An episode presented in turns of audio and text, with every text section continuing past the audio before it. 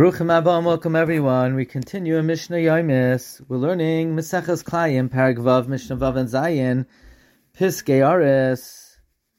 We learned earlier the din of an Aris, uh, which is an area that has trellised vines.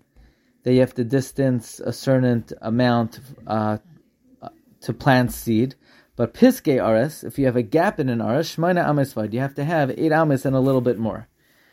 Now, the Mishnah adds, all the measurements that the rabbi said Bakarim regarding a vineyard, in Bohem Va'id, are without any additional amount. It's an exact measurement. Piskei Aris, except for Piskei Aris, where the measurement is 8 amos and a little bit. Eluhain Piskearis. The following is considered the gap of an aris. Aris Shacharav Bamsai. An aris that had, let's say, 11 vines, and the middle was destroyed. So what you have left is v'nishtayru by chamish gefanim mekan.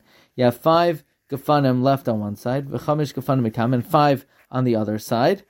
And the halach is as follows: Im yesham shmayna amos.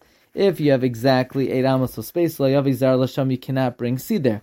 Shmayna amos. What if you have eight amos and a little bit more? Nice than like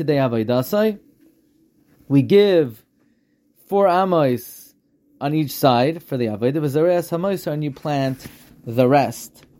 Mishnah Zayin. If you have vines that are trellised, that are extending from a wall, mitoicha keren, at each corner, v'chala, and then it finished near the corner. In other words, you have normally a tra- an aris is when you have five vines, but let's say you have three on one corner and two on the other. So is that considered an arus? You have a very wide gap between them. Nois and We give each vine only six tefachim of work, and v'zeres hamoiser you could plant seed in the rest of the space. Rabbi Yossi Omer, Rabbi Yossi says no. arba amos. If there is less than four amos there, if the wall is less than four amos long, lo yavizer lasham, you cannot plant seed there whatsoever. Wishing everyone a wonderful day.